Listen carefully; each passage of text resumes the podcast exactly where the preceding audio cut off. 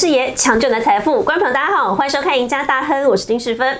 好，如果你是第一次收看我们《赢家大亨》的观众朋友呢，记得可以上我们 YouTube 频道搜寻 “Smart 金融库”，帮我们按赞、订阅、分享，同时开启小铃铛。也可以上脸书搜寻 “Smart 金融库”的社团，里头有很多投资讯息，还有老师跟财经专家在盘后对于台北股市的趋势，还有个股的精辟解析，欢迎大家都可以来踊跃加入。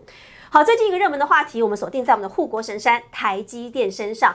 台积电最近啊，这个波段以来被外资疯狂到货。有没有所谓的两面手法呢？好，那当然，金管会现在说要查了，到底这个外资有没有坑杀投资人的嫌疑？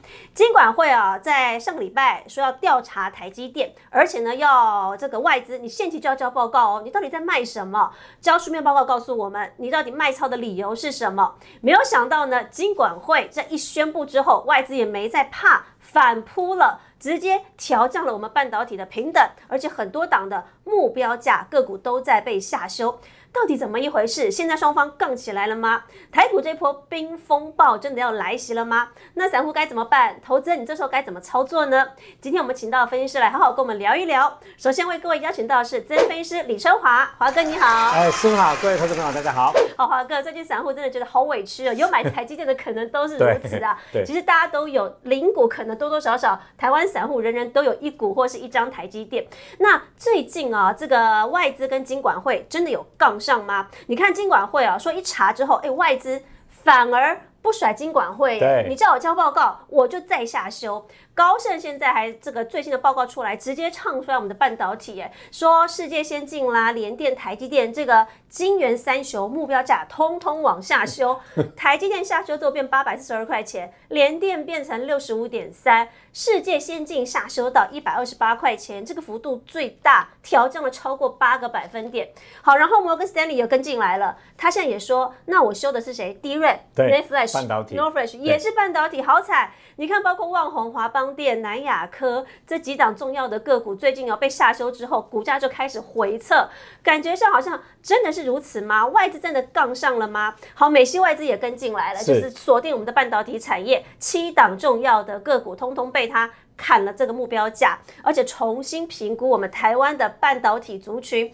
可是外资很奇怪哦，其实老师你回想一下。我们明明三月二十几号那个时候，三月二十一号，哎，花旗的报告当时还调升了台积电目标价哦，来到了一千块钱以上，哎，那时候还说我们的 A B F 窄板三雄南电都有机会挤进千金股当中，对，所以为什么他明明当初很看好，很奇怪，现在马上能够翻空？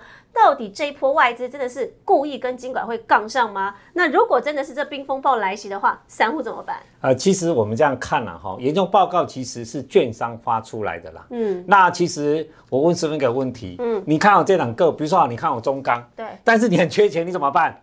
你要卖啊，你还是要卖。我现在我看到五十块，但是我短期缺钱啊，嗯，所以说这次我觉得。大部分的部分外资尤其卖台积电原因在这边，因为它像挪威基金、新加坡这些主权基金，它在全球布局，俄罗斯禁止交易了嘛？对。但是它需要钱的时候，已经全世界去把钱筹回来啊。所以这里来讲的话，其实它应该是不是说看不好台积电，但是它需要钱。所以说为什么台积电卖的最凶？那为什么它不卖什么联电啊，把联发科卖到死呢？因为台积电来讲啊，哎，卖一张就六十万啊，所以说这一次你看他卖了五十一万张，他一抽就三千亿的钱，就可以马上赚，而且啊，投到这次他是一抽就马上就汇出去了，嗯，所以这一次来讲是实质的卖出股票，所以我个人觉得其实他并不是不看好外台积电，他应该是资金的需求，嗯，那你可以看到出来，如果说就券商来讲其实也分两个部分哈，他其实最近最呃金管会这次他真的有在查。那我觉得这个金呃，我们金管会真的很了不起，因为从过去我们在券商出身的，每次呢，我们那支券商只要发表报告啊，就被人家骂啊，你在怎样呃说呃什么炒作股票啦，在后面讲目标价，对不对？对。但是呢，外资的目标价，或者是讲说也不是我发表的啊，是那个媒体帮我发表的，也不是我自己发表的嘛。那这一次来讲，它因为是真的卖的差，但是我觉得啦，最重要是呃我们的。国内的这种基金，台积电太多了啦。你去看那个基金，那个像那个对光谷，然后最重要是你看那个什么劳保，四十趴，台积电都是第一大持股，嗯，所以台积电这一次它大跌，从六百八十六跌到五百五十五，我看它还是吓到了啦，哦，所以说他希望说，呃，你们外资来讲就是要卖呢，也要保守一点，所以其实你看哦，金管会从上个礼拜开始后，至少。那上个礼拜前三天买超嘛？对，就是监管会宣布完，你交报告来了，他就买超买了三天。对对对对对哦，所以说这里来讲的话，你说干不干？但是至少我觉得这一次的金管会。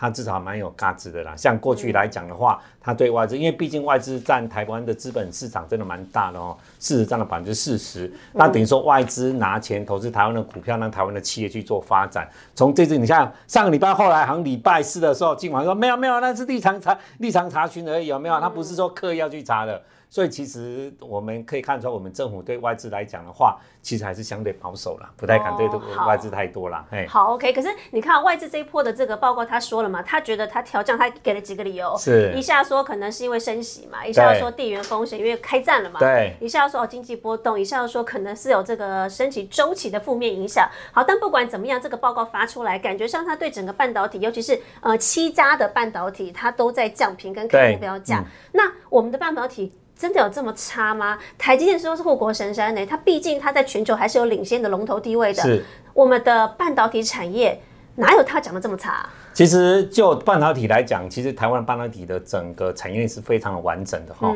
像大陆他们想要想要发展半导体，真的没那么容易，尤其是先进的一些机器的部分都被美国做掌握住了哈。那半导体其实这一块，我们从这张表看得出来。台湾的半导体是掌握全球科技的生命线了哈，那其实就整个产业的整个产值，像今年大概顾客可以成长百分之二十啊，哦，就整体的还是很高啊，在在成长的。你像联电他自己开话说，今年它大概还是可以成长百分之二十到二十五嘛，像台积电是百分之二十三到百分之二十九嘛。那你不管万宏也好，不管是华邦电也好，嗯，那南亚科其实像他们的第一体纪念量至少。也不会比去年差太多，就获利的 E E P S 的预估，像南亚科去年赚七块半，今年快到七块四左右。那台台湾的半导体的地位来讲，也是相对的好。你看整个来讲的话，在全球的市场的占有率来讲的话，其实都是节节在攀升的哈。对，像台积电晶圆代工，其实就占整个全球晶圆代工大于百分之五十嘛。嗯，那联电来讲的话，目前算是也是算在第三大的嘛，对不对？哈，那第二大应该是三星啊，不过三星只有十七趴的市占率而已。哦，所以说台湾来讲的话，从晶圆制造跟 IC 风车来讲的话，目前日月光就是世界第一名啊，对不对？大家都知道的哈。所以说这一块来讲，我觉得 IC 设计、IC 这一块来讲，绝对是半导体是台湾的一个命脉。真的，台湾少了半导体哦，不知道 多少人没工作了哈。对啊，所以没有他讲的那么差，对不对？没有，不会，不会。我觉得外资是讲的是真的有点比较夸张一点了哈。那我们从护国神山称霸云呃晶圆代工的三大优势，就是当然就是基资本支出。哎，你看太可怕了，台积电刚今年四百二十亿美金，哎，它一年比一年高哎。四百二十亿美金是一兆台币哎，对，对不对？哪一个有几个国家的 GDP 这一兆台币的？其实你看全世界一半一呃，如果切一半的后面的国家的 GDP 都没有台积电那么高。哦，所以从去年呢，比去年三百亿还增加，而且他宣誓说三年至少一千亿嘛，嗯，对不对？一千亿美金嘛，哈，他一年就增加四次。对，而且今天如果你有看报纸，可以看得出来说，其实目前的晶圆半导体，就是半导体的制造设备，好像没那么容易做出来了，因为都东缺西缺。所以说，之前大家讲说，哇，大家都要资本支出，美国、日本的欧洲，大家都要盖晶圆厂的话，那二零二三年、二零二四年的话，那个晶圆代工来讲的话，产能是不是爆发哈？会会很惨。结果现在传出说，现在来讲，设备来讲已经没那么容易造了。你像呃，像。呃，俄罗斯、乌克兰什么奶气、什么惰气这些东西，你做出来我也没有惰气给你用啊，你怎么生产？哦，所以说其实这一块来讲，你可以看得出来，其实整个趋势是有点在改变的。嗯，那先进制程当然是台积电还是最强的哈。没话说。对，台积电目前其实三纳米大概二零二三年哈，嗯，呃，下半年应该就是会开始试产，明年应该有就要就要量产了哈。那第三个就是晶圆代工来讲的话，这个客户来讲信任度是非常重要的。所以说这三个优势来讲呢，不是呃马上就可以这样说去改变的。对哦，那整个半导体的产值来讲的话，年复合成长率也高达百分之十二点八嘛。以目前哈，我觉得台积电最近股价比较弱，是因为哈，因为台积电它的先进制程，你知道先进制程用在哪边？是不是你应该知道嘛？手机嘛，嗯，对不对？那 GPU 嘛，那像。什么主机卡嘛，那个绘图卡嘛，啊，你知道最近绘图卡不是跌得很凶？嗯，那手机其实今年的预估的成长率其实是衰退的哦，大概本来是估大家今年有差不多十三点八亿只，现在已经下修到了十三点四亿只左右而已。嗯，那 PC 的部分也从差不多两亿台，差不多修正了几百万台下来，需求没那么旺。对，所以说其实为什么台积电从整体看？